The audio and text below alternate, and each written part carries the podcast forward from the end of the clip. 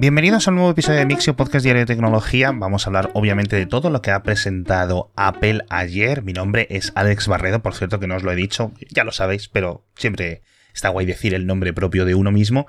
Y os prometo que van a ser unos minutos. Si queréis escuchar otras cosas que no sean noticias de Apple, saltad unas pocas veces con el reproductor de podcast y listo. La verdad es que Apple ha renovado los sistemas operativos con mayor flexibilidad que nunca, creo, como decía en la newsletter. No son unos cambios de estos que te hagan tirarte de los pelos, decir madre mía, no sé qué, pero creo que son cambios sólidos y cambios en algunos casos eh, muy esperados, algunas cosas que tenía Android y que se echaban de menos en los iPhone, y otras cosas quizás un poco obvias en cierto sentido. Por ejemplo, uno de los cambios a los que Apple le dedicó más tiempo fue a las nuevas configuraciones de la pantalla de bloqueo. Vamos a poder personalizarla como nunca, cambiando tipografías, cambiando el fondo, haciendo cosas mucho más interactivas con widgets, etcétera. Incluso cambia la posición de las notificaciones en la pantalla de bloqueo. Ahora van a estar abajo. Otros cambios un poco más que dices tú, ¿cómo es posible que llevemos quince años sin esto? Es editar los mensajes una vez que se han enviado en iMessage y deshacer el envío, es decir, borrarlo en cierto sentido.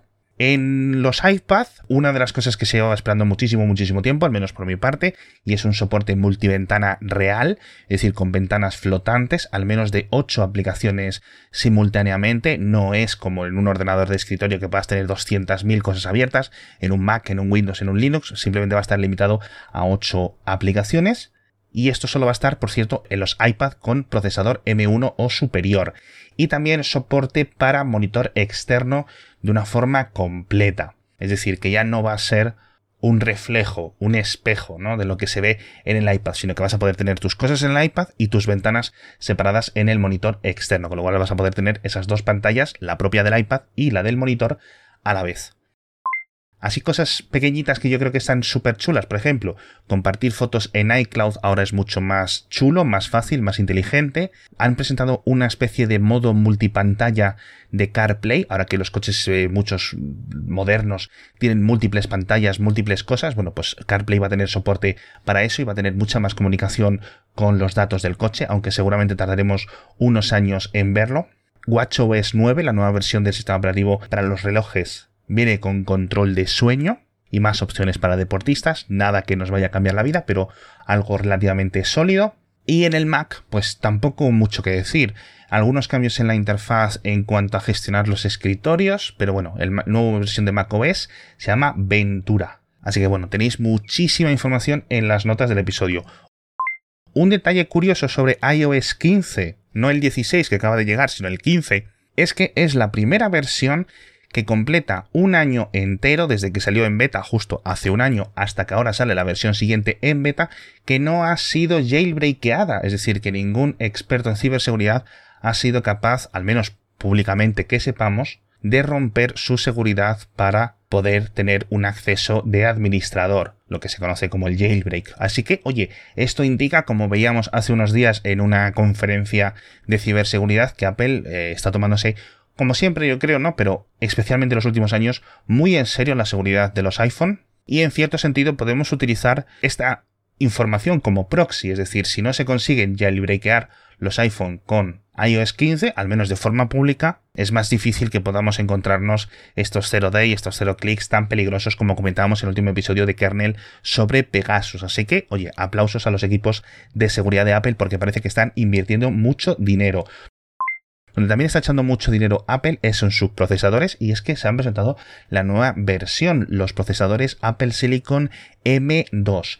Mantienen básicamente todo lo bueno de la generación principal, una generación que ya estaba a punto de cumplir dos años, ya salieron hace tiempo, a finales de dos mil veinte, con esta memoria compartida que ahora llega hasta veinticuatro gigas. Las ce pe us y las ge pe us son ligeramente eh, superiores en cuanto a velocidad de reloj, pero por el resto parecen básicamente idénticos. Sí es cierto que tiene más unidades de ge pe us, creo que pasan de ocho a diez máximas, dependiendo del ordenador que te lo montes, pero vamos, están fabricados en el mismo nodo y son ligeramente más grandes. Pero ya digo, pues ahora cuando los veamos y los podamos tocar y puedan llegar las reseñas y los análisis independientes, vamos a ver cómo de buenos son y las diferencias entre el mononúcleo, el multinúcleo, cuánto han subido, pero oye, prometen estos eme dos. Y los vamos a ver muy pronto porque Apple aprovechó el doble u doble u D C para comenzar, o para anunciar mejor dicho, dos nuevos portátiles con este M dos.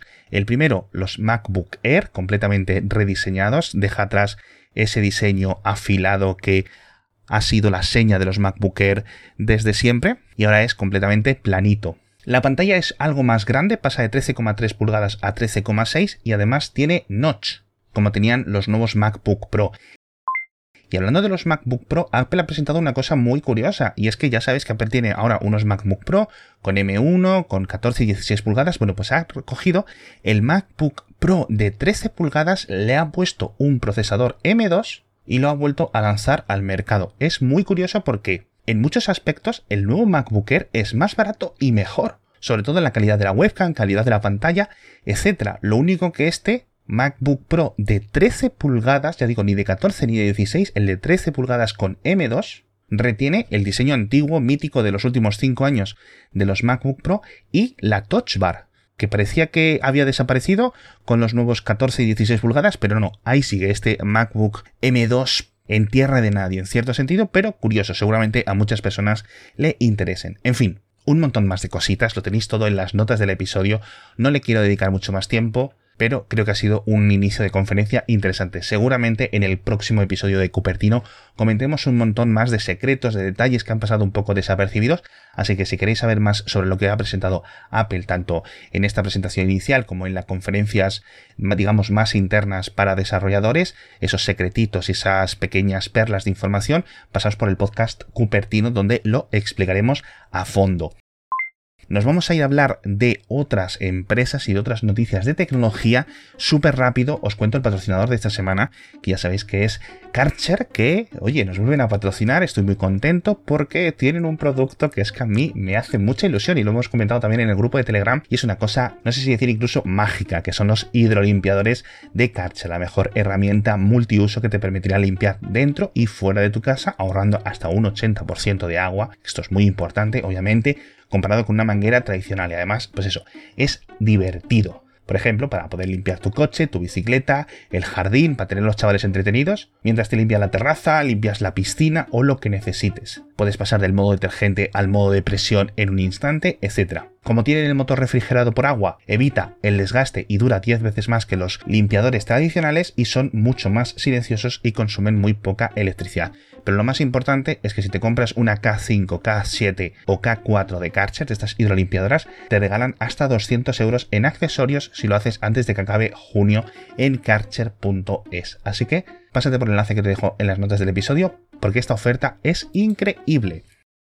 Y hablando de cosas increíbles, nos vamos a hablar de Amazon, porque fijaos en la escala que está adquiriendo esta compañía, que para, digamos, la tanda de becarios veraniegos, lo que en Estados Unidos denominan los interns, que yo no sé si becario es realmente una traducción exacta, pero es la palabra más similar que tenemos en español, van a contratar a quince mil becarios, simplemente para estos meses de verano, para poder encontrar talento en todas sus áreas, en todas las áreas, tanto administrativas como ejecutivas, etcétera, en ventas, en ingeniería, en diseño, en los servicios web, en un montón de cosas.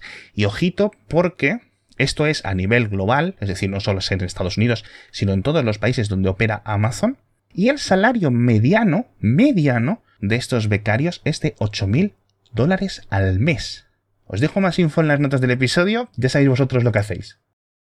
Otra cosita que va súper rápido es la evolución de la industria espacial china. Comentábamos ayer los avances en la estación espacial china y la C N S A, digamos el equivalente de la E S A, el equivalente de la NASA en China, ha revelado algunos de sus datos y de sus objetivos a largo plazo. Y no me voy a detener en las cosas de dos mil cuarenta, de dos mil cincuenta, etcétera. Pero de aquí a dos mil treinta tienen cuatro objetivos que me han parecido que para tener lugar en menos de una década, porque estamos ya en dos mil veintidós, son muy ambiciosos y cómo lo consigan va a ser muy importante. La que yo creo que es obviamente más significativa es la llegada de taikonautas chinos a la superficie lunar. Una misión tripulada a la superficie lunar es algo increíblemente difícil de conseguir. También dicen que van a enviar una sonda a Júpiter de exploración y múltiples sondas tanto a Marte para recuperar y traer muestras de la superficie marciana a la Tierra y hacer lo propio también con varias muestras de asteroides cercanos a las órbitas de la Tierra. Son cosas muy arriesgadas, son cosas con mucha tecnología que se necesitan, mucha colaboración internacional, y si China consigue hacerlo por su cuenta, pues oye, esto significa que su programa espacial está muy, muy, muy, muy requete avanzado, lo cual, en cierto sentido, siempre, como los planes y los desarrollos de otros países, al final es bueno para toda la humanidad. Hablamos también de dos estadísticas de videojuegos que me han dejado bastante sorprendidos. La primera lo dijo Sony hace unos días, creo que se me pasó comentarlo, y es que habían superado los veinte millones de PlayStation cinco vendidas. Hemos comentado en el pasado que iban a aumentar la fabricación y el ritmo, etcétera. Pero oye, veinte millones de PlayStation cinco con los límites de stock que hay son bastantes. Y otra cifra muy curiosa es que parece que Meta, o mejor dicho Facebook, ha vendido ya casi quince millones de Oculus Quest dos, estas gafas, estos cascos de realidad virtual que tan populares están siendo. quince millones, eh, ojito, ojito, ojito, porque son los líderes de la categoría de realidad virtual de lejos. Es increíble lo que están vendiendo. quince millones de unidades en menos de dos años. Una absoluta locura. También hablamos de la fabricación de coches, que parece que se está normalizando la llegada de componentes y cada vez muchos más fabricantes, tanto en Europa como en España, empiezan a reabrir los turnos que estaban cerrando y recuperando, digamos, la normalidad laboral, lo cual son buenas noticias tanto a nivel financiero como a nivel económico, como a nivel laboral, como a nivel industrial. España es un país que fabrica y exporta muchísimos, muchísimos coches.